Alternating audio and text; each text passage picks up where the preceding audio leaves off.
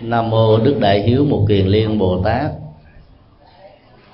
Kính thưa tất cả quý tiền hữu tri thức, ơn đức sanh thành là chủ đề mà buổi pháp thoại ngày hôm nay sẽ à, dành trọn thời gian. Ngày hôm qua và sáng hôm nay, chúng tôi đi dạo một phòng sài gòn, nhận thấy các hoạt động về à, mùa vu lan bó hiếu rất là khởi sắc lòng cảm thấy rất vui mừng. Các tờ báo lớn ở tại Việt Nam như là Sài Gòn Giải Phóng, Phụ Nữ, Tuổi Trẻ, Thanh Niên và nhiều tờ báo khác nữa cũng đã có ít nhiều những cái trang viết về Du Lan như là một à, ngày hiếu thảo cho hai đấng mẹ và cha. Các câu lạc bộ các nhà văn hóa đều đã có những à, tổ chức đồng loạt triển lãm thư pháp về mẹ và cha.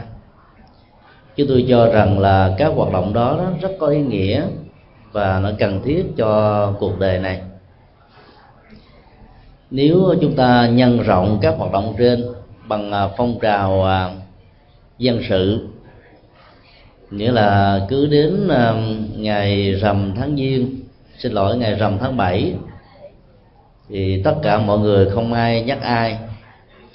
Hãy gửi ờ, thiệp du lan về thăm mẹ và cha, hoặc là ông bà tổ tiên của mình.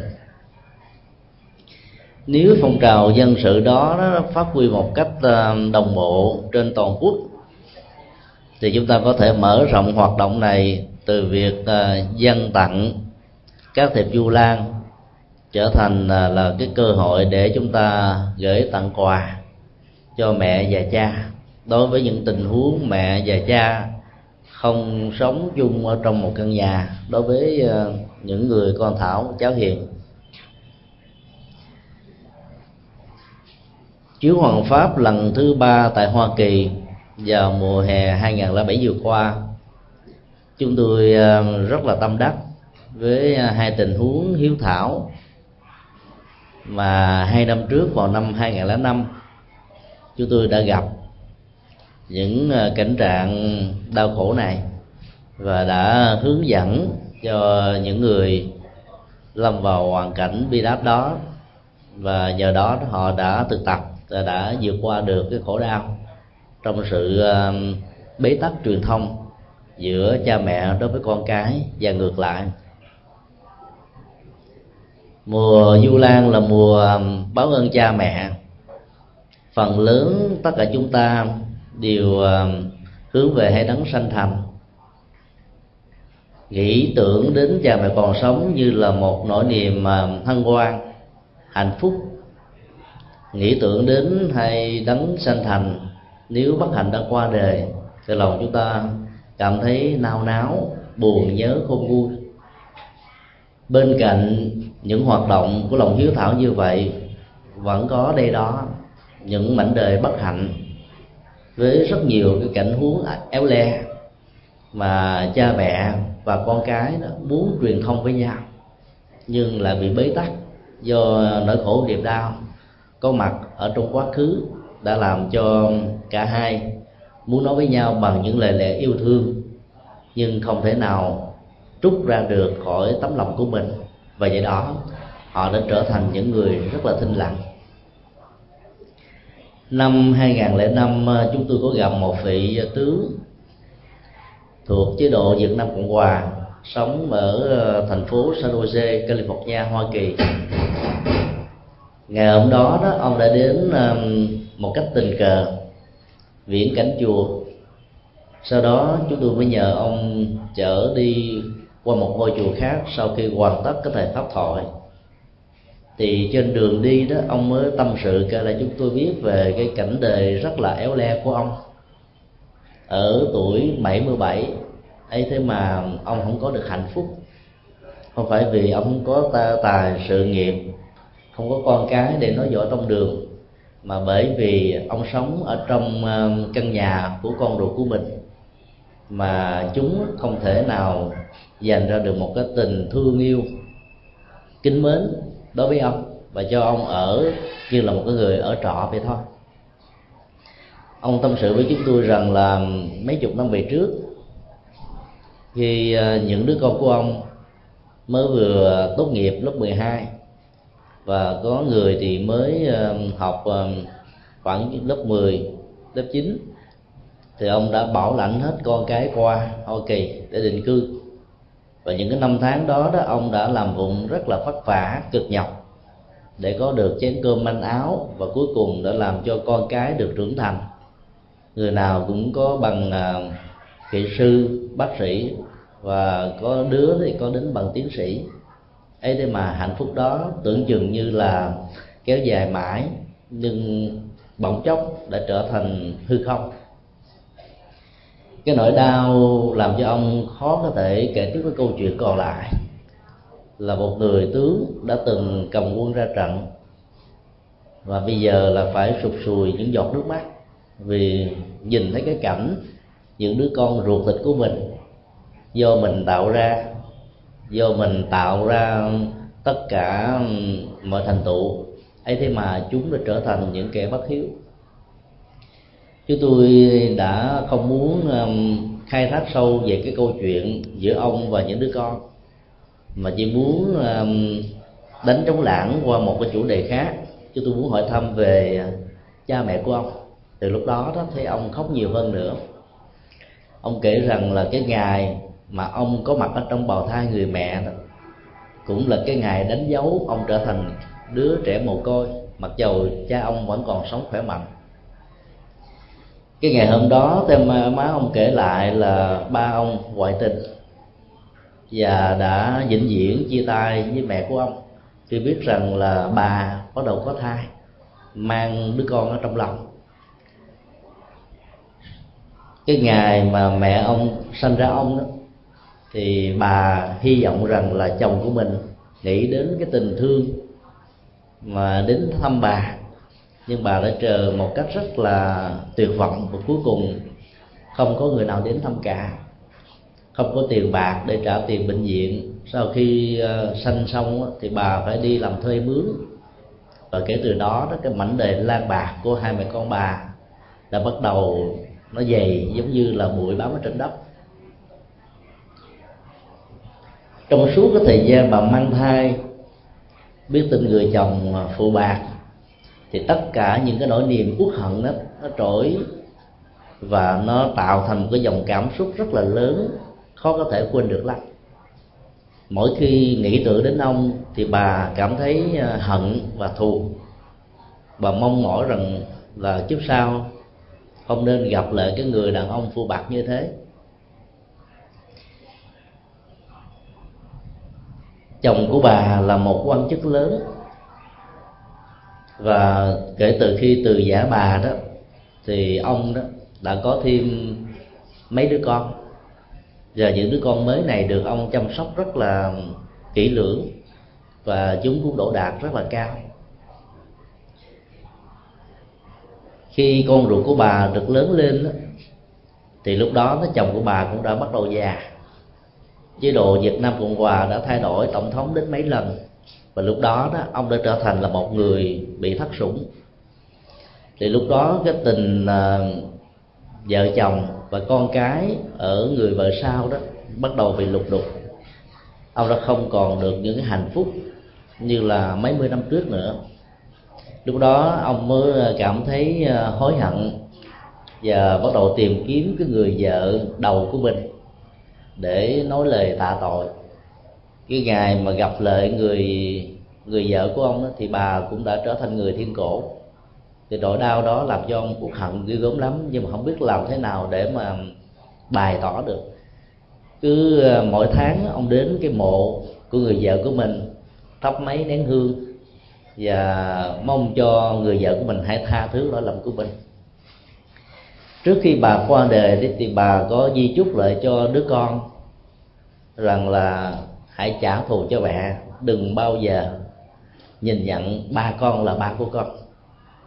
Vì thương mẹ và cuộc đời con nó gắn liền với những bước thăng trầm của người mẹ. Cho nên nỗi đau của người mẹ nó trở thành nỗi đau của người con. Khi ông lên làm tướng lĩnh đó, thì người cha đã trở thành là một người bị trút phế do chế đệ chế độ bị thay đổi lúc đó đó thì người cha mới đi tìm và nhận ra đứa con của mình là một quan chức cao cấp ở trong chế độ Việt Nam Cộng Hòa. Và ông muốn nối kết lại tình thâm. Nhưng lúc đó đó thì đứa con trai của ông đã từ cước ông. Từ cước ông bằng tất cả những sự hận thù lớn nhất mà ông đã từng gặp ở trong cuộc đời. Cái ngày hai cha con tình cờ đến thăm viếng mồ của vợ và của mẹ đó thì không ai nói với ai một lời nào. Người cha cảm thấy hối hận và thầm vái trong đầu rằng nếu được cơ hội, thứ tha thì có lẽ là ông sẽ trở thành người hạnh phúc nhất.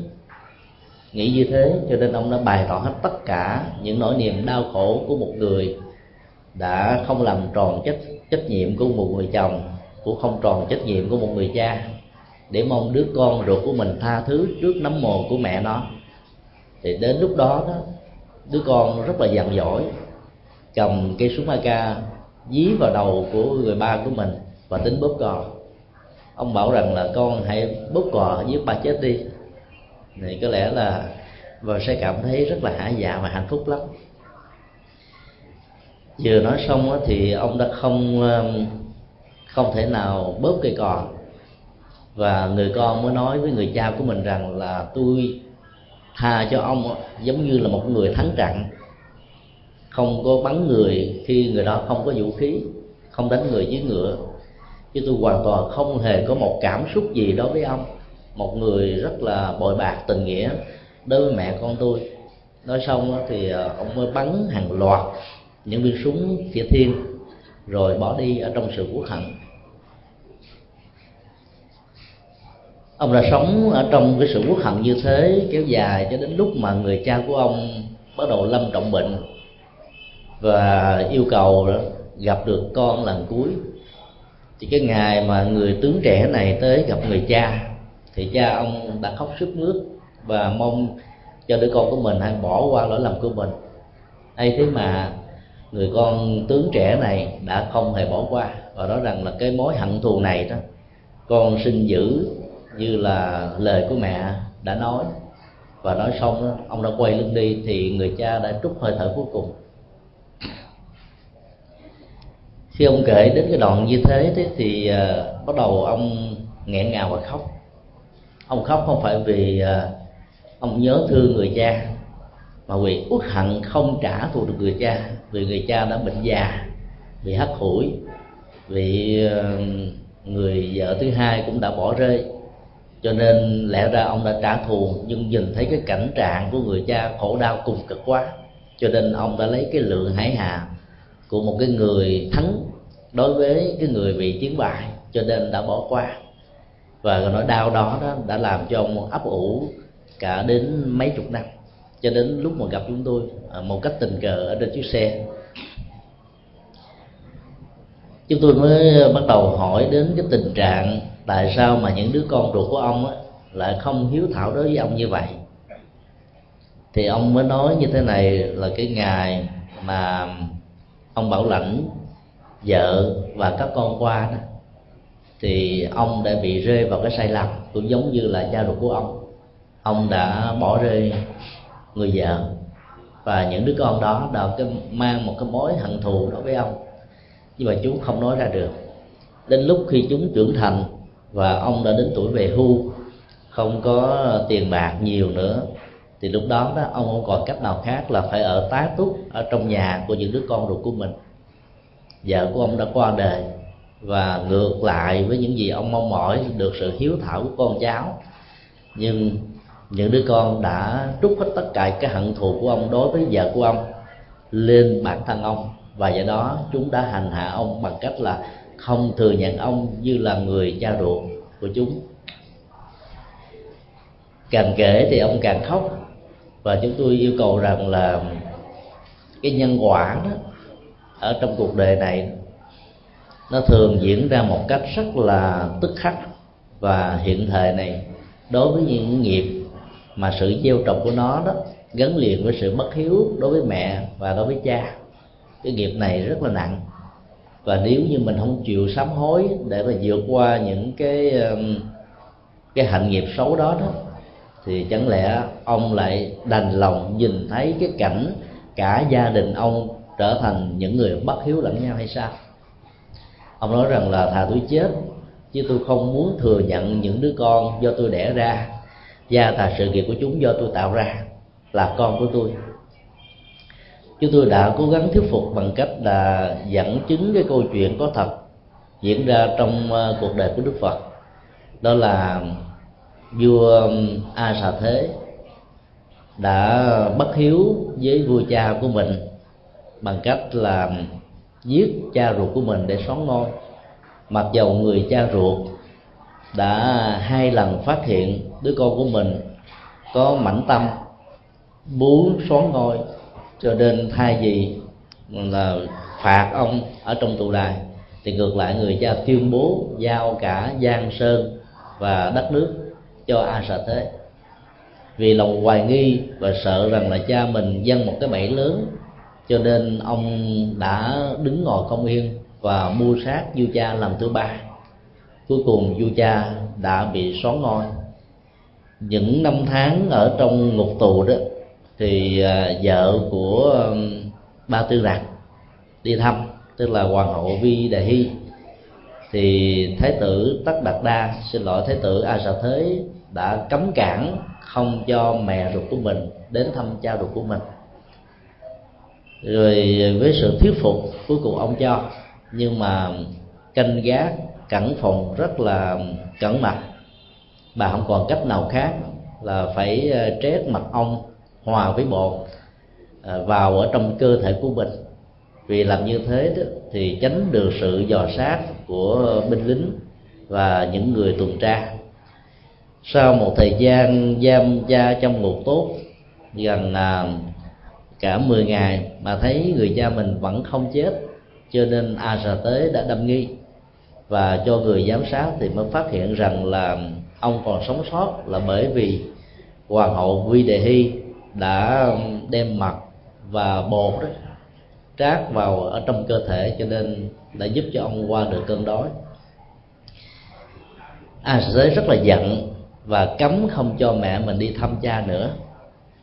Thì cái ngày hôm đó đó ông mới ra lệnh là dùng dao thật là bén róc vào từng à, làn da thất thịt của người cha ruột của mình và yêu cầu lấy muối thật là nhiều giống như ướp cá vậy đó thì ông đau, nhức nhói dễ dụa lúc đó đó thì vì là một người phật tử thuần thành, cho nên ông đã hiểu được đạo lý nhân quả. Do đó thay vì hận thù đứa con, thì ông mong cho nó mau sớm được tỉnh ngộ. Và ông hướng về đức phật để tiếp nhận bát quan trai giới. Và ông đã chết ở trong trạng thái tâm hướng về việc làm lành như vậy cái ngày mà cha ông chết đó cũng là cái ngày mà vợ của a xà thế sanh ra cho ông một đứa con trai. Thì cái đứa con trai đó đó ở trên cái ngón tay của nó nó có một cái mụt nhọt. Rất là đau nhất và a xà thế thương con quá, cho nên đã dùng miệng của mình là hung vào, rồi ngậm vào để cho đứa con mình bớt đau. Sau khi ờ, làm cho đứa con được bớt đau đó, ông ấy chạy đến gặp người mẹ ruột tức là hoàng hậu vi đề hy và hỏi rằng là ngày xưa khi ờ, cha con còn sống đó, mỗi khi con bị đau ốm như thế này đó thì không biết là cha có thương con như bây giờ con đã thương con ruột của con hay không. Thì bà mới khóc lóc và kể rằng là cái tình thương mà của con dành cho đứa con trai của con đó không bằng một phần nào so với tình thương mà vua cha ba tư nạn đã dành cho con à, bà mới kể lại ở trong sự xúc động và nghẹn ngào rằng cái ngày mà mẹ mang thai con đó thì các nhà tiên tri đó đã dự đoán rằng là nếu để cho hoàng nhi này sống đó thì vua cha sẽ chết chết bằng cách xóa ngôi. Và đã đề nghị vua cha là hãy hủy cái bào thai đi. Lúc đó đó vua ba tư nặc rất là giận dữ nghĩ rằng đó là những nhà tiên tri này đó đã bị mua chuộc cho nên mới ờ, nỗ lực ly gián cái tình cha con và để ờ, xóa cái ngôi không cho có kẻ nó giỏi tông được. Và những nhà tiên tri như thế đã bị vào cái nạn chết. Thì đến uh, tới tuổi ờ, ba đó thì a xà thế bị cái chứng bệnh một nhọt giống như là con ông bây giờ. Mà cái một nhọt đó nó có mức độ hành hạ đó rất là đau kinh khủng và lúc đó đó thì vua ba tư nặc đã ngậm ngậm từ ừ, đầu hôm cho đến cuối hôm để cho đứa con được rơi vào giấc ngủ một cách an lành, rồi mới nhả ra hết tất cả những độc độc đó mà không hề nhòm gốm bất cứ một cái gì. Thì nghe như vậy thì vua ai sẽ thấy mới nghẹn nào khóc lóc. Đến lúc mà mình làm cha đó thì mới cảm nhận được cái tình cha con mà người cha ruột của mình đã dành cho mình. Lúc đó ông mới hối hận chạy vào trong ngục và yêu cầu mở ngục ra, thì lúc đó đó cha ông cũng đã vừa tắt thở. Cái cuộc đời của cha con vua a xà thế và ba tư nặc đó đó là một cái quan gia trái chủ. Và có thể ở trong đời kiếp trước họ đã từng là kẻ thù của nhau. Cho nên sinh ra trong kiếp này đó, để tìm cách để mà xóa ngôi nhà. nhưng mà cha của ông là một người nhân từ đạo đức và hiểu được nhân quả, cho nên đã chuyển hóa được cái ờ, quan gia trái chủ đó ở cái giờ phút cuối cuộc đời. Và cũng rất may mắn nhờ hiểu được ờ, cái tình cha con của ông dành cho con ruột của ông mà a xà thế đã cảm nhận được cái tình cha rất là lay láng của ba tư nặc nhưng mà khi nhận ra được điều đó đó, thì sự việc đã quá muộn màng lắm rồi. Mấy chục năm sau, cái đứa con mà ông thương một cách chưa từng có trong cuộc đời, lại là người xón ngôi a xà thế. Thì đây là một cái ờ, sự kiện lịch sử có thật rất là đau lòng. Ba thế hệ xón ngôi lẫn nhau. Cái nhân quả hiện tiền đó là một cái bài học rất là rất là thương tâm để tất cả chúng ta cùng chiêm nghiệm nhân ngày du lan báo hiếu năm 2007 này chúng tôi đã kể câu chuyện đó cho vị tướng lãnh này nghe và yêu cầu ông đó mặc dầu ông không hề muốn nhìn những đứa con của ông là con ruột của mình nhưng chúng tôi xin yêu cầu ông đừng bao giờ tạo điều kiện cho cái cảnh tượng bất hiếu đó nó diễn ra đối với con của ông do cháu của ông ứng xử với chúng về sau này. Vì chúng tôi đã thấy rất rõ là cái nhân quả hiện tiền à, giữa cha con của ông như ông đã từng chứng kiến đó. Chúng tôi đã yêu cầu điều đó, mặc dù ông đã kháng cự và nghĩ rằng là ông không bao giờ muốn làm việc đó. Vì làm việc đó, ông không còn là con người nữa. Ông đã ôm cái mối thù đối với những đứa con ruột của ông, cũng như là những đứa con ruột của ông đã ôm cái mối thù đối với bản thân ông. Và chúng tôi đã chia tay nhau. Ở trong cái cái câu chuyện nó chưa được hoàn tất vừa rồi đó thì ờ, khi trở về lại San Jose, chúng tôi đã gặp lại vị tướng lãnh già này. Và trên gương mặt của ông đã không còn những cái nét ừ, đau buồn khổ lụy như là hai năm trước nữa. Chúng tôi hỏi và ông báo tin vui là bây giờ đó gia đình ông sống rất là hạnh phúc. Chúng tôi hỏi là nguyên do sao mà ông được hạnh phúc như thế này? Thì ông nói rằng là kể từ khi nghe câu chuyện a Sa thế xoắn ngôi vua ba tư nạc và con ruột của a Sa thế là xoắn ngôi vua a Sa thế làm cho ông đứng ngủ không yên. Mặc dầu hai năm trước á, khi chúng tôi dẫn chứng cái câu chuyện này đó thì ông kháng cự và không muốn thừa nhận đó. Và ông có đã thề thốt với chúng tôi như thế này thà cho trời chu đất lục. Nếu mà tôi thay đổi quan điểm của tôi thà tôi chết còn hơn. Nhưng mà bây giờ ông đã thay đổi thật sự nghĩ đến cái cảnh tượng đó đó lòng ông bắt đầu nghẹn ngào. Nghĩ rằng là chẳng lẽ bây giờ mình và đứa con uh, trở thành bế tắc và sau này các đứa cháu của mình trở thành bất hiếu đối với cha ruột của nó cũng như là bản thân ông đã từng bất hiếu với người cha ruột của ông. Chúng ta thấy là cái nhân quả báo ứng ở trong gia đình này đó nó nằm ở chỗ là cái hận thù của người mẹ đã truyền sang cho những đứa con và những đứa con thay vì phải hiếu kính với cha của nó đó, thì nó đã bắt đầu trở thành cái người tạo ra liên minh, đứng về phía của người mẹ. Và ứng xử như vậy đó, thì giàu cho có được ừ, cho người mẹ vui ở chính suối. Thì lúc bấy giờ cái hoàn cảnh còn sống ở ừ, những người còn lại này trở thành giống như là đang sống trong lửa và khổ đau và do đó cách thức ứng xử tạo ra liên minh, hoặc là phía mẹ, hoặc là phía cha đó, đều là cái cách thức bất hiếu đối với những người còn lại. Đó là một cái điều rất là sai lầm mà những người phật tử cần phải tránh. Và đừng bao giờ rơi vào cảnh huống tương tự như thế. Ông kể với chúng tôi rằng là kể từ ờ, khi nghe cái câu chuyện đó đó, thì ngày nào đó, ông cũng lập bàn thờ. Thờ lấy di ảnh của người cha ruột của mình giái lại. Và ông cố tình vái lên thật là lớn tiếng rằng là ba ơi hãy tha tội cho con. Tất cả những lỗi lầm mà con đã tạo cho ba thì xin ba hãy tha thứ. Ờ, sự tha thứ của ba sẽ là hạnh phúc lớn nhất của đời con. Ông cứ lập tới lập lui như vậy nhiều lần để cho những đứa con ruột của ông chứng kiến cái cảnh tượng đó.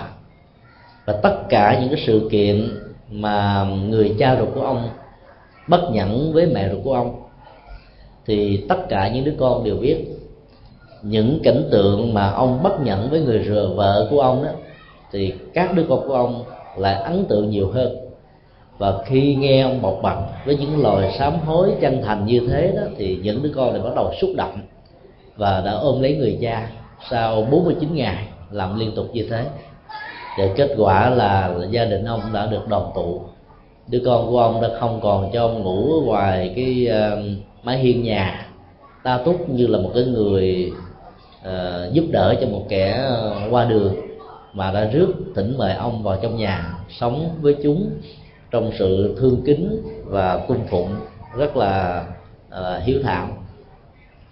Chứ tôi cho rằng uh, cái câu chuyện um, với cái đoạn kết thúc như vừa nêu đó là một điều rất là vui mà chuyến hoàng pháp hoa kỳ vừa qua đó chúng tôi đã cảm nhận được cái bản chất của cái nỗi đau đó ở trong câu chuyện này đó là sự không chung thủy đã dẫn đến cái bi kịch ở trong gia đình và cái hận thù của người mẹ trong suốt 9 tháng 10 ngày đó, mang thai đó đã truyền trực tiếp cho đứa con.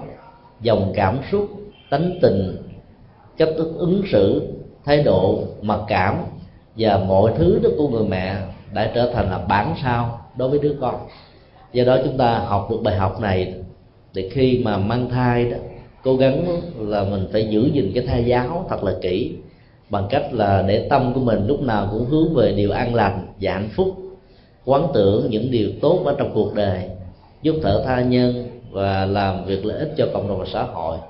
Thì cái nhân cách của đứa con nằm ở trong bào thai của mình sẽ được là truyền thừa một cách trực tiếp từ những cái cá tánh và hành động tích cực do người mẹ và bên cạnh đó, đó thì người cha cũng cần phải hỗ trợ cho vợ của mình trong lúc mang thai là phải sống nhân từ và đạo đức. Nếu trong suốt 9 tháng 10 ngày mà cả hai vợ chồng đều phát tâm làm các việc làm và hồi hướng các công đức đó cho các công ích xã hội thì chúng tôi tin rằng là cái hạt giống tích cực này nó sẽ được ảnh hưởng trực tiếp lên đứa con rất là nhiều. Đây là điều mà chúng ta có thể học được từ các cái tác động hai chiều giữa người mẹ đối với đứa con và ngược lại. Nỗi đau giữa quan hệ vợ và chồng đó nó có những nguyên nhân xa và gần. Nó có những cái bế tắc riêng của nó. Nhưng là những người con đó thì chúng ta đừng bao giờ lấy cái hận thù của cha mẹ của mình trở thành hận thù của bản thân. Người cha có thể có cái lỗi lầm và cái sai lầm của người cha. Và chúng ta phải um, nhìn nhận nó rằng là thể là con người đó ai cũng có những sai lầm. Nhất là người phàm thì sự sai lầm đó, có thể có mặt như là một thuộc tính. Do đó khi mà cha hoặc là mẹ ruột của mình cảm nhận ra được rằng là mình đã vi phạm một cái sai lầm lớn và muốn hồi đầu để mà chuyển hóa đó thì những đứa con hơn bao giờ hết cần phải cảm nhận đó như là một cái cơ hội quý báu và hạnh phúc hơn là thù dai thù dài dẫn đến tình trạng là thù dở. Và do đó đó cái bế tắc của gia đình đó, nó trở thành là một cái nỗi đau cho tất cả mọi thành viên. Khi mà cái nỗi đau đó không được giải quyết một cách đúng phương pháp đó thì nó sẽ truyền lại cho thế hệ con cháu. Và chẳng lẽ là chúng ta lại đành lòng nhắm mắt để cho cả một cái gia đình của mình trở thành là những người bất hiếu lẫn nhau? Người con đó bất hiếu với người cha vì người cha đã không cư xử tốt với người mẹ rồi những đứa con, tức là những đứa cháu của người con mình ứng xử không tốt với con của mình. Do vậy, nhìn thấy rằng là các đứa con, tức là cha của nó là không ứng xử tốt với ông nội của nó hay là bà nội của nó. Cứ như thế mà tiếp diễn thì cả một gia đình như vậy đó, đâu hề có bất cứ một hạnh phúc nào. Cho nên khi chúng ta được người nào đó xin lỗi đó, thì hãy mở rộng lòng thương để mà tha thứ, để mà bỏ qua nhất là cái sự hồi đầu của người đó, nó mở ra một con đường an vui và hạnh phúc. Ngay cả trong tình huống những người làm mà sai lầm mà không hề có bất kỳ một ý niệm của sự hồi đầu, chúng ta cũng không nên giữ cái quán kết đó. Bởi vì giữ quán kết đó là chúng ta ghim vào trong tim mình à, một cây gai. Và cây gai này nó cứ mỗi một tích tắc thời giờ trôi qua đó, làm cho trái tim chúng ta bị rỉ máu, dòng cảm xúc bị quằn quại và nỗi đau nó nó đè, nó thiêu đốt cả cuộc đời.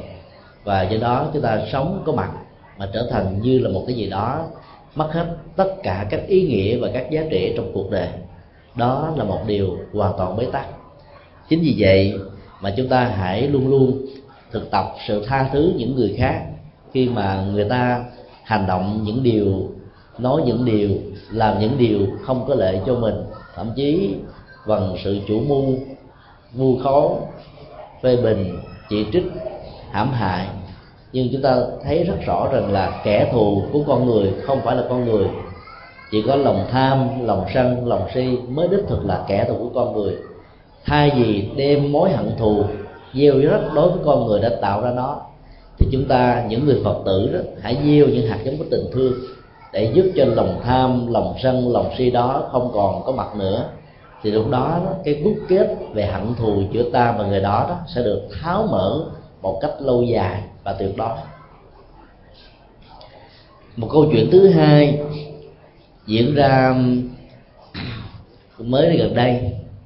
Nhân cái chuyến ờ, đi hoàng pháp chúng tôi được một phật tử nữ kể cô này thì sống rất là hạnh phúc nhưng khi mà tìm hiểu kỹ về cuộc đời đó thì trong cuộc đời của cô ta đó, có một cái bế tắc rất lớn, đó là không thể nào truyền thông được với người mẹ ruột của mình. Cái ngày à, mà cô bắt đầu à, tập tỉnh bước đi từng bước đi trong cuộc đời ở tuổi lên ba đó, thì cha của cô đã mất. Mẹ của cô đã bắt đầu bước đến một bước thứ hai với một người chồng mới.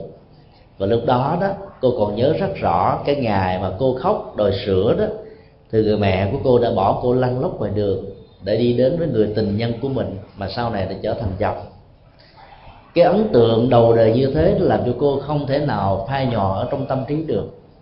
Đến cái ngày ờ, cô đi vượt biên và cô đã qua được bên ờ, anh quốc, thì lúc đó đó cô mới nghĩ nhớ về cái người mẹ của mình và cô muốn làm lành lại với người mẹ của mình. Mặc dầu sau đó đó, cô và mẹ của cô đã xa cách với nhau vì cô đã bị đi lạc và không còn nhìn thấy mẹ của mình đâu nữa. Mười mấy năm trôi qua như vậy thì tình cờ cô à, tìm gặp lại người mẹ ruột của mình. Rồi sau cái chuyến đi vượt biên đó cô muốn nói kết lại cái tình thân, cho nên đã gửi tiền về cho người mẹ. Và người mẹ đó lại không biết sử dụng cái đồng tiền này một cách chăn chánh, cho nên đã nuôi cho số đen và số đỏ, bao nhiêu tiền gỡ về bà đều tiêu phí bằng à, cái cơn đỏ đen. Vì lòng hiếu thảo và kể từ khi mà biết được đạo Phật rồi đó, thì lòng hiếu thảo đó được dâng trào lên nữa. Cho nên cô đã tình nguyện bảo lãnh cho người mẹ ruột mình qua bên anh. Cái ngày mà cô bảo lãnh người mẹ qua đó, thì ngay cái ngày hôm đó đó là cái sự bất hòa giữa hai mẹ con bắt đầu đã trỗi dậy người mẹ đã lấy tiền của cô và còn ngược lại vu cáo cô làm việc à, bất hiếu cho nên cái hận thù ở trong cô bắt đầu trỗi dậy và làm cho cô khó có thể quên đi được lắm. Thay vì cái ngày bảo lãnh mẹ qua là cái ngày được hạnh phúc thì hai mẹ con đó lại không không thừa nhận nhau nữa. Và một người thì ở ờ, cái khu vực tị nạn do chính phủ uh, trợ cấp và đứa con tiếp tục đi làm việc và cái việc mà bế tắc đó, đó nó đã kéo dài đến cả mấy chục năm. Rồi cô bắt đầu à, định cư ở hoa kỳ. Rồi thỉnh thoảng đó cô vẫn gọi điện thoại thăm lại người mẹ. Nhưng mà nói được có câu trước câu sau đó thì hai mẹ con bị khắc khẩu với nhau là trở thành những người không muốn thừa nhận nhau nữa.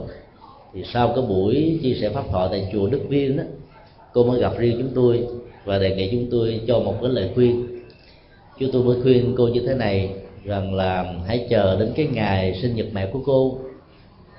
Thì cô hãy gỡ một lẵng hoa thật là đẹp gọi là những cái kỷ niệm đẹp nhất ở trong cuộc đời. Và mong cho cô làm sao đoàn tụ được với cái tình thương yêu của người mẹ. Cô mới nói rằng là trong cuộc đời đó, cái hình ảnh mà cô nhớ nhớ không bao giờ quên về người mẹ là người mẹ thiếu trách nhiệm có gì đâu mà phải ờ, mang ơn người mẹ. Vì từ lúc cô sinh ra ở tuổi ba cho đến bây giờ người mẹ chưa bao giờ chăm sóc. Mà mỗi khi nhớ đến cái cái ngày mà cô bị uh, bị lạc đó là cô nhớ đến cái hình ảnh của người chồng thứ hai của mẹ cô. Là mẹ cô thương người chồng thứ hai nhiều hơn là thương cô đến độ là bỏ đứa con ruột của mình để mà đi ngoại tình với một người khác cho nên là cái hình ảnh đó nó làm cho cô không thể nào à, quên được những gì mà người mẹ đã đối xử quá tệ bạc đối với cô. Rồi à, khi qua được bên anh quốc cô gỡ tiền bạc về mẹ đã tiêu xài một cách phung phí. Rồi sau khi bảo lãnh người mẹ qua đó thì người mẹ lại hằng học đối với cô và du cáo cô là người bất hiếu này nọ. Cho nên tất cả những cái hình ảnh như thế đã làm cho cô không thể nào quên được chúng tôi mới nói với cô như thế này rằng là ở trong kinh đó, đức phật dạy làm được thân người là khó. Mặc dầu trong tình huống của cô đó thì người mẹ khi sinh ra cô có thể là chưa có một sự chuẩn bị cho sự có mặt của cô trong cuộc đời. Cho nên tất cả những cái tình cảm yêu thương đầm thấm nhất mà người mẹ có thể có đối với phần lớn các đứa con đã không có ở đứa cô. Đó là một cái bất hạnh lớn mặc dầu như thế nhưng mà nếu không có mẹ ruột của cô thì cô sẽ không có mặt như ngày hôm nay. Và do đó cô sẽ không biết đến đạo phật. Và khi không biết đến đạo phật đó, thì khó có cơ hội để mà hóa giải những cái bế tắc những cái gút quan khiên quán trái giữa cô và mẹ ruột của cô. Cô bây giờ rất là thành công ở trong thương trường đẹp đẽ duyên dáng.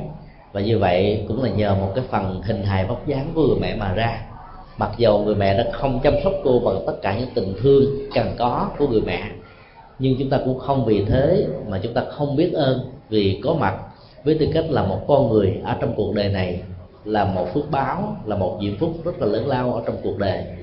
Cho nên hãy nhân cái cơ hội đó để mà tháo gỡ cái bế tắc đối với người mẹ.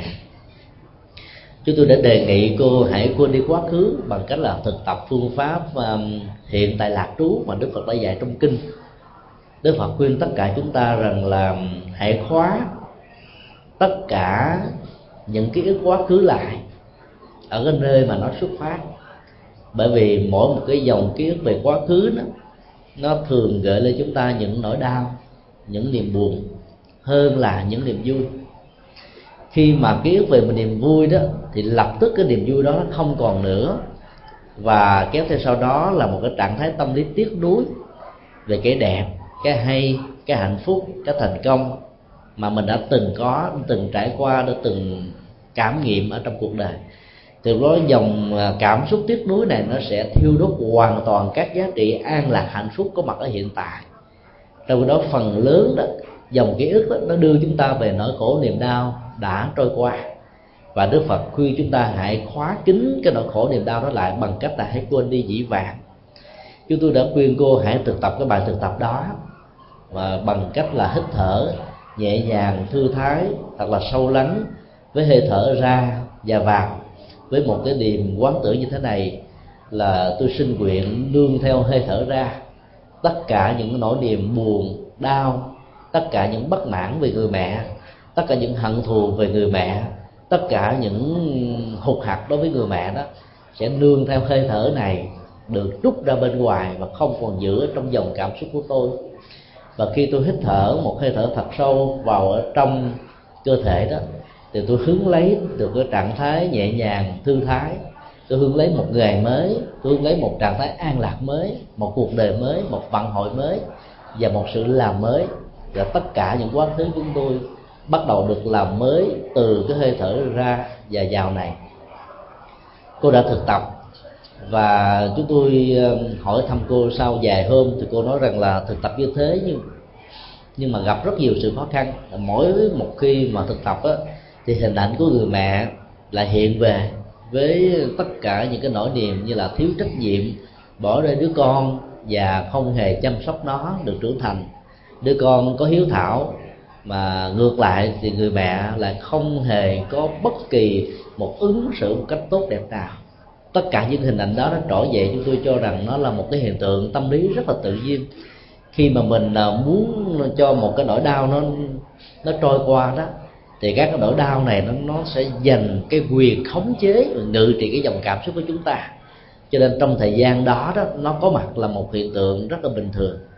Rồi cứ ờ, thực tập tiếp tục, quán chiếu tiếp tục, thì dần già đó, chúng ta sẽ quên đi được quá khứ. Và lúc đó đó, chúng ta mới có cơ hội để làm mới lại với những gì mà mình đã bị bế tắc với người cha và người mẹ ruột của mình.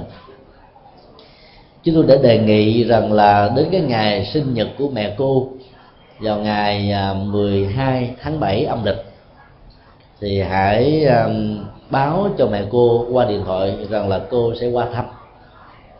Cô nói rằng là tôi vì thầy mà tôi làm, chứ tôi không làm vì mẹ tôi vì mẹ tôi không xứng đáng để tôi làm chứ tôi mới đề nghị rằng là nếu mà cô nói được điều đó đó, thì tôi rất là biết ơn.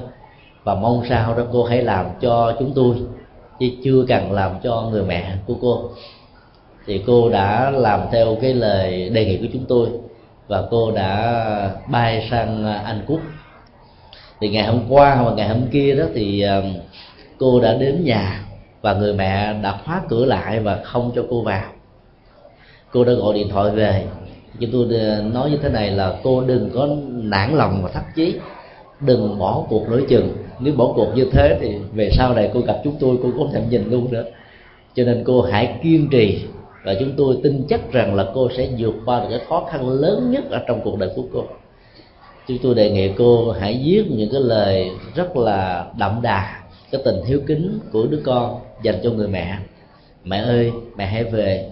À, con rất là nhớ mẹ từ xa xôi con qua đây mẹ đừng để cho con bị thất vọng rồi chúng tôi yêu cầu cô là ở cái nhà của người bà con đó, rồi chờ đến nửa đêm khuya rồi cô hãy trở về gõ cửa cái căn nhà.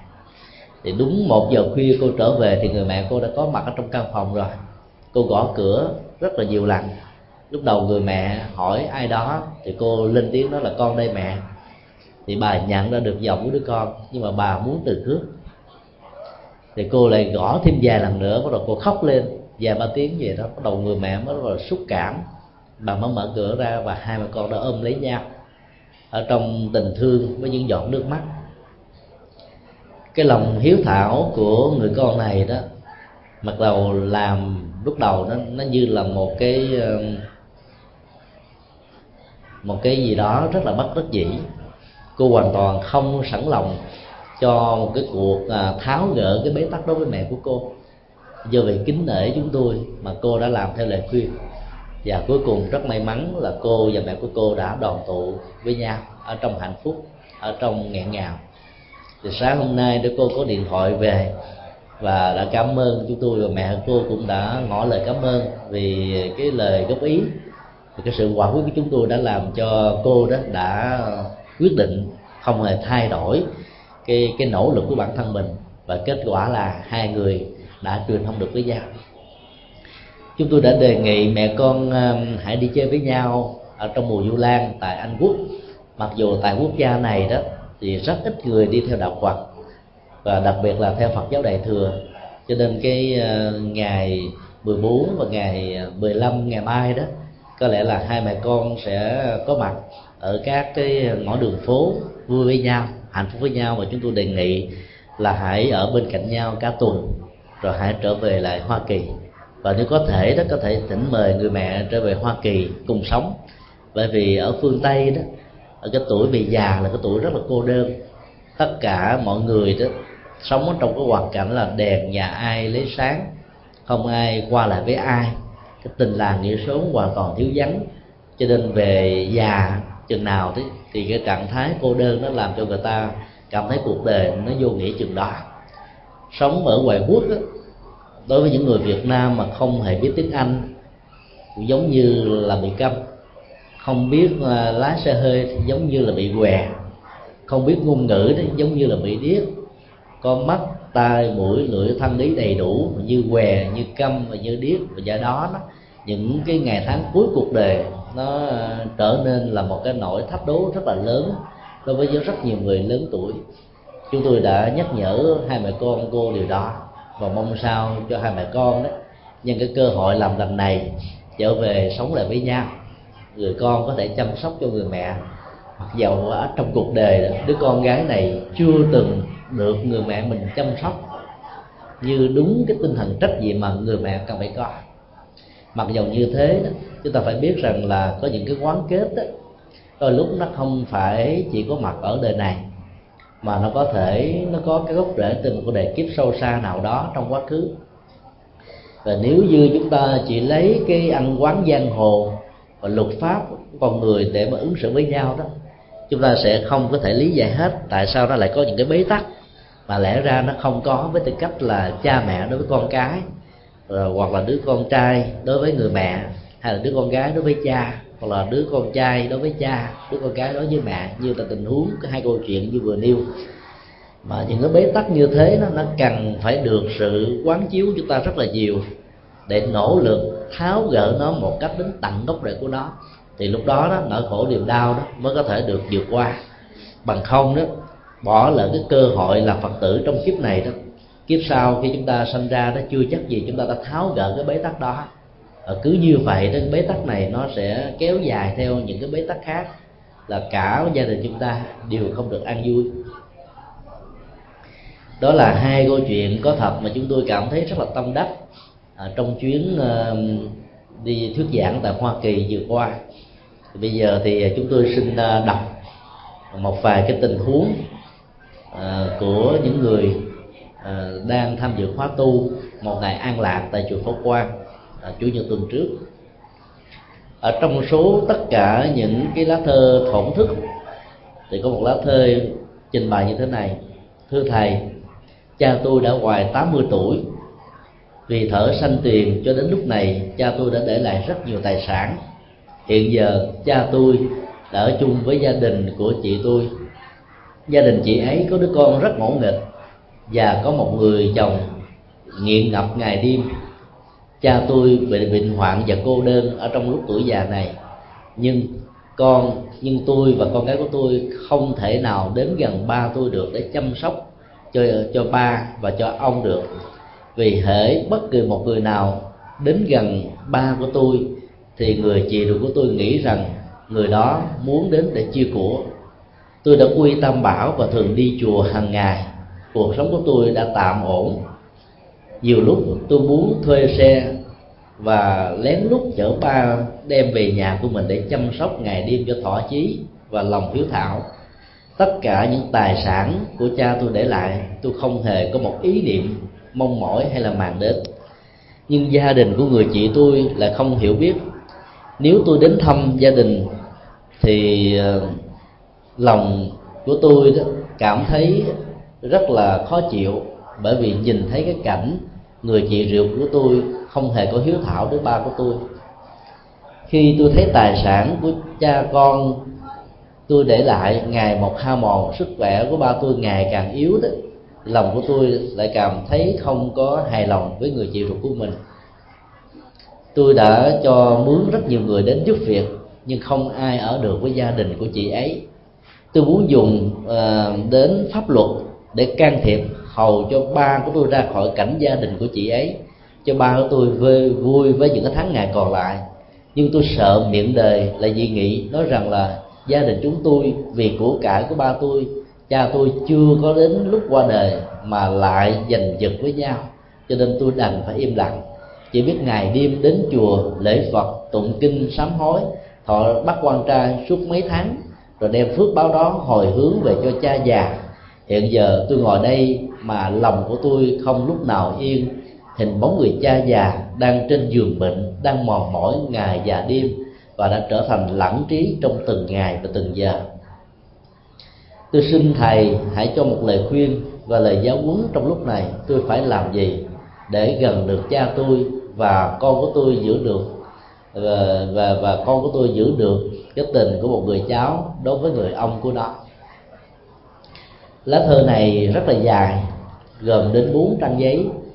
Chúng tôi đã đọc lướt qua những đoạn quan trọng nhất và trước nhất là chúng tôi xin chia sẻ nỗi niềm mà thông cảm rất là sâu sắc đối với người đã bộc bạch ra cái hoàn cảnh rất là lâm ly vi đát của bản thân mình.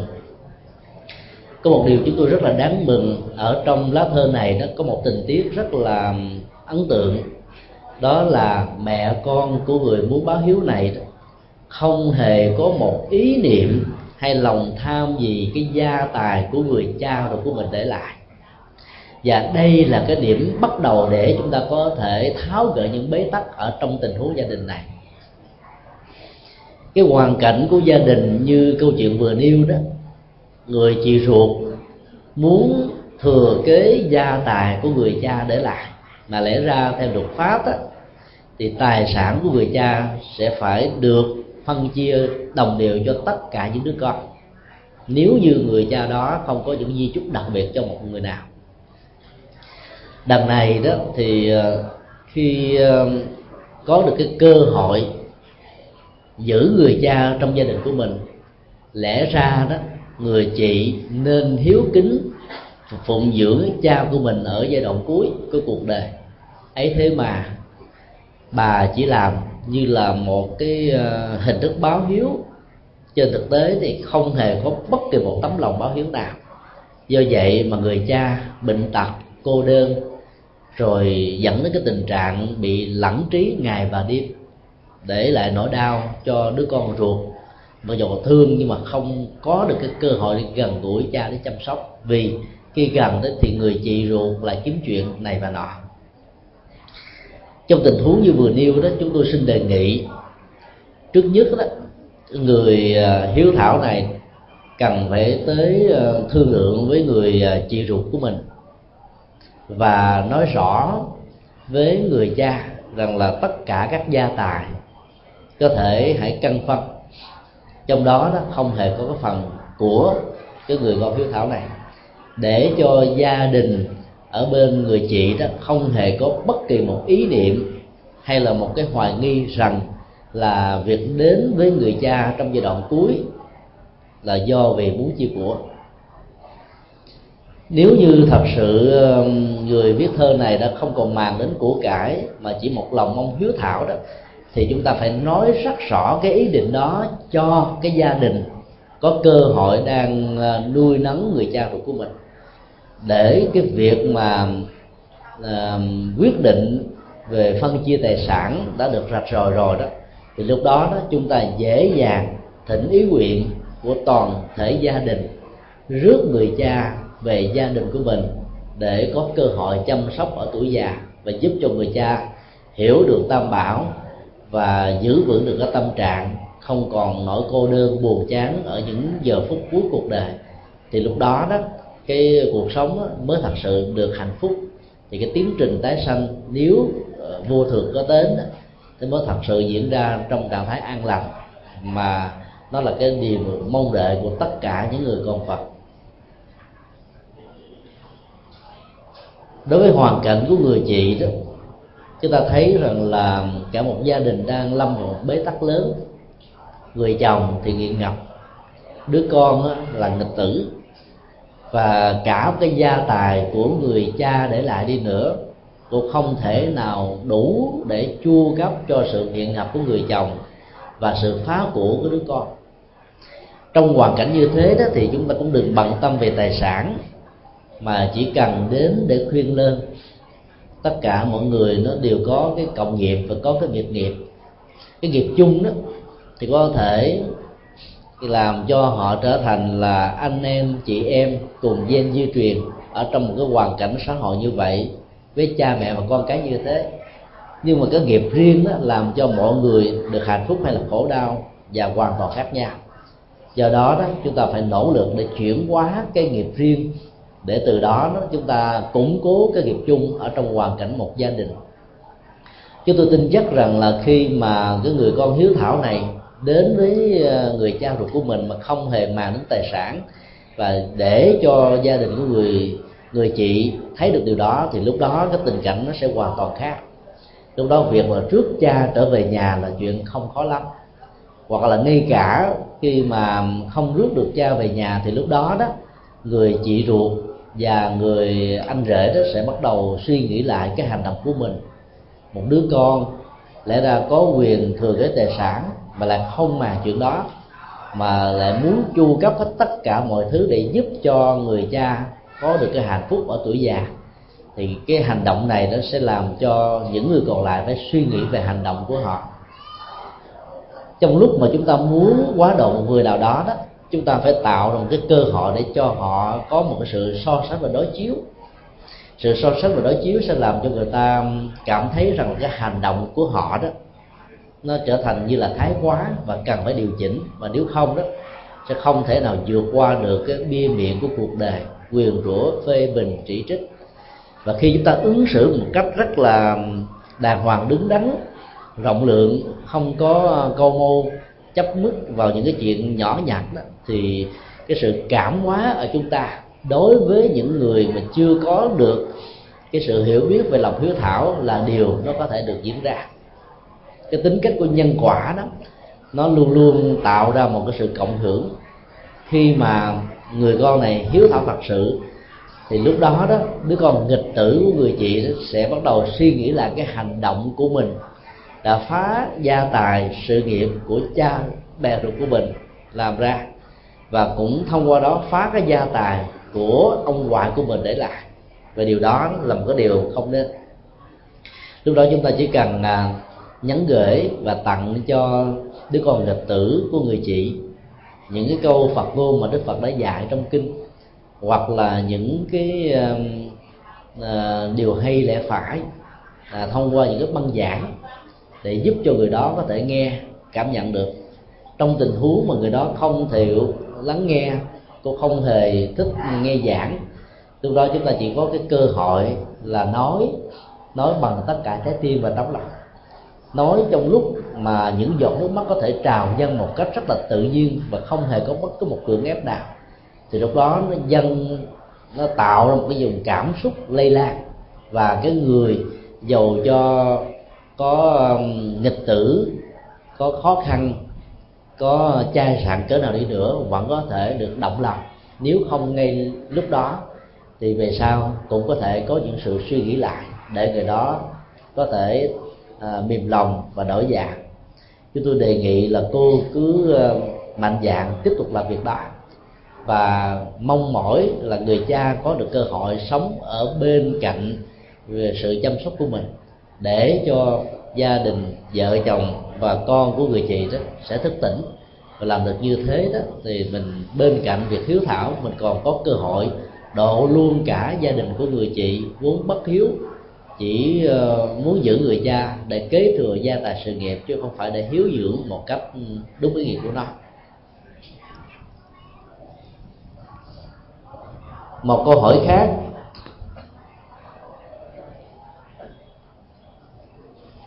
Thưa thầy, cha tôi mất đã lâu. Lúc ấy, nhà tôi còn nghèo, cho nên không có gì lo cho cha. Nay tất cả anh em của tôi đều khá giả tôi muốn mua nhà, xe, cộ, vật dụng, giấy vàng mã để đốt cho cha. Tôi cảm thấy điều đó không phù hợp với đạo phật, cho nên cản ngăn tất cả những người thân quý thuộc của mình không nên làm điều này. Tôi không biết cách nào bằng cách phải lý luận, nói với những người thân của mình rằng là cha của chúng ta đã lớn tuổi rồi, không thể nào chạy xe được. Ngoài ra không còn biết cách giải thích nào khác. Cho nên mong thầy giúp cho một ý kiến. Câu hỏi này nó liên hệ đến à, sự hiếu dưỡng khi cha mẹ đã trở thành người thiên cổ. Ở trong đạo phật đó, chăm sóc cho cha mẹ khi còn sanh tiền chỉ là một phần. Khi cha mẹ qua đời không phải là hết, và sự qua đời đó chỉ là một dấu chấm trên một cái con đường thẳng, có rất nhiều dấu chấm khác nhau. Do đó chúng ta phải tin nhân quả và sự tiếp nối của đời sống ở kiếp sau, rằng là người cha là người mẹ sau khi qua đời của mình sẽ theo nghiệp mà đi tái sanh. Tiến trình của sự tái sanh đó đó, nó lệ thuộc hoàn toàn vào cái tâm thức của người quá giảng. Có thật sự là muốn giả từ cái thân tứ đại do đất, nước, gió, lửa, nương vào tinh gia trứng mẹ hình thành, nương gì vật thực để tồn tại và phát triển hay không? Nếu như bản thân của các hương linh không chịu thừa nhận cái chết diễn ra qua năm tháng ngày giờ nào đó là một sự thật đó thì sự tồn tại với cảnh giới của người âm là một nỗi khổ niềm đau. Và do đó đó, phận làm con cháu đó phải lo hiếu thảo bằng cách là hỗ trợ cho cha mẹ ruột của mình được siêu sanh và thoát qua để làm được việc đó đó, thì những người con hiếu thảo phải cung cấp những cái thông tin cần thiết cho những vị thầy được thỉnh mời đến làm lễ cầu siêu.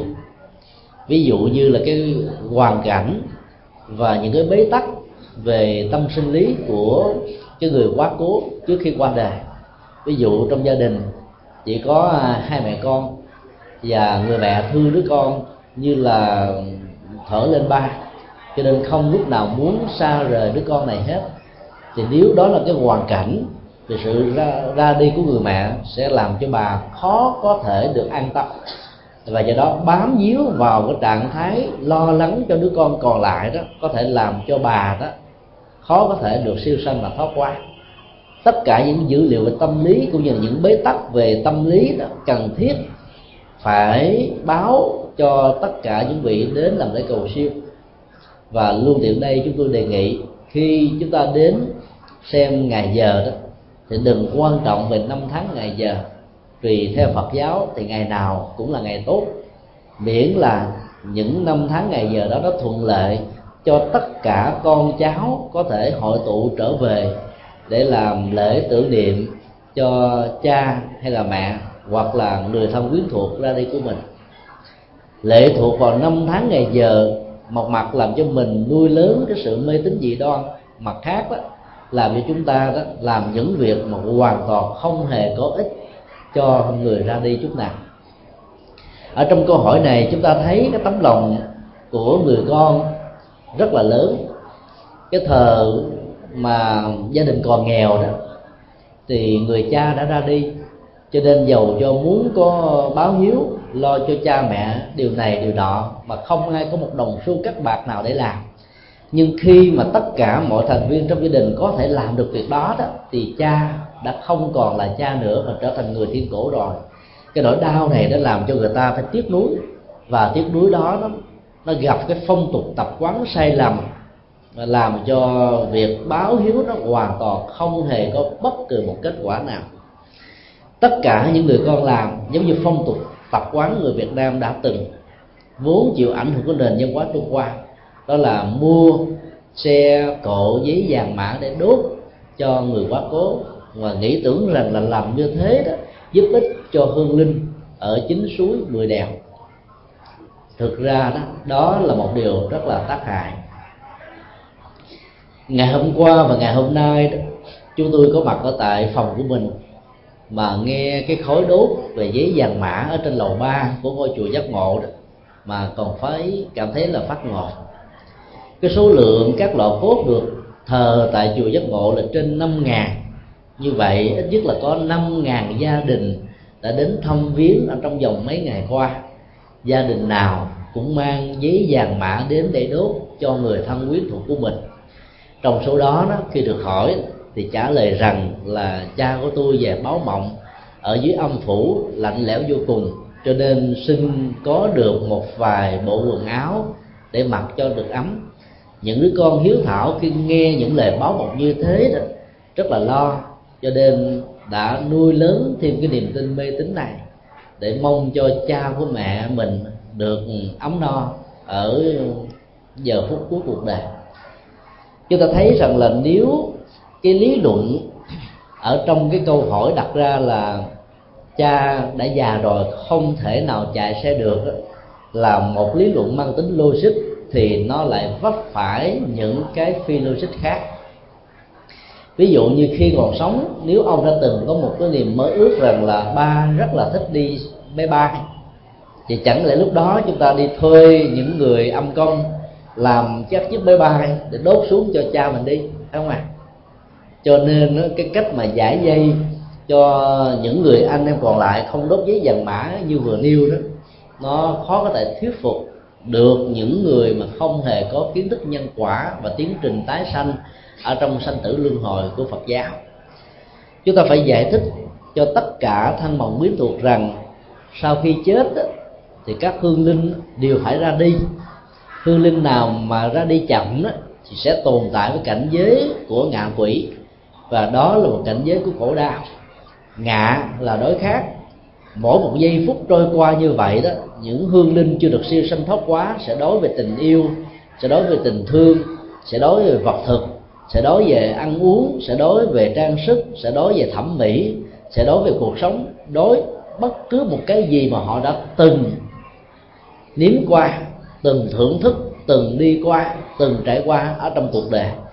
Do vậy, thương cha mẹ quá giản hay thương người thân của mình đã quá cố đó thì phải làm bằng mọi cách để giúp cho người đó được siêu sanh thoát quá đốt giấy vàng mã đó chỉ tốn tiền tốn bạc làm ô nhiễm môi trường. Ngược lại làm cho hương linh đó, có ảo giác rằng mình đã được chăm sóc cho nên những người đó tiếp tục tồn tại với cảnh giới của cõi âm và khó có thể ra đi được lắm. Dầu chúng ta biết rằng là cái tâm thức mê tín khi còn sống đã trở thành một bản photocopy sau khi qua đời. Đã làm cho các hương linh đó có ảo giác rằng là sau khi qua đời mình cần áo quần để mặc. Chúng ta thấy rằng là khi con người còn sống đó lỡ mà để cho áo quần đó bị lửa đốt thì còn có mặc được hay không? Hoàn toàn không. Các ngôi nhà chúng ta bị hỏa hoạn có nước đứng mà khóc. Nếu không có bảo hiểm về nhà cửa đó, thì không biết bao giờ chúng ta mới có cơ hội để tạo dựng ra được cái căn nhà lần thứ hai. Như vậy ở trên dương gian tất cả mọi thứ đã cháy rồi thì không còn sử dụng lại được. Một đồng tiền bị đứt một gấp đôi nếu không phải là những ngân hàng lớn đó, chúng ta vẫn không đổi để xài được. Huống hồ là cái tiền giấy vàng mã là tiền dởm. Tiền người ta nhá làm lậu đó. Vì đốt cháy rồi thì làm sao mà xài được? Chúng ta thử hình dung một cái căn nhà do những người con thương tưởng mà làm cho ông bà tổ tiên của mình đó, nó cao chỉ có năm sáu tấc lùn như chúng tôi cũng một thước năm. Mà nó cuộn cái thân thể lại giống như là một cái nhà yoga của ấn độ đó. Thì để ít nhất nó cũng phải cao bảy tấc là ở một cái tư thế nào đó thì như vậy là nếu mà đốt giấy vàng mã mà thân bằng quyến thuộc có thể xài được đó, thì chúng ta biến cho cha mẹ mình thứ bảy thứ tám trở thành sáu bảy tắc trở thành tí hon. Như vậy là hiếu thảo mà không biết cách thì làm cho ông bà tổ tiên bị khổ đau bị dướng lụy.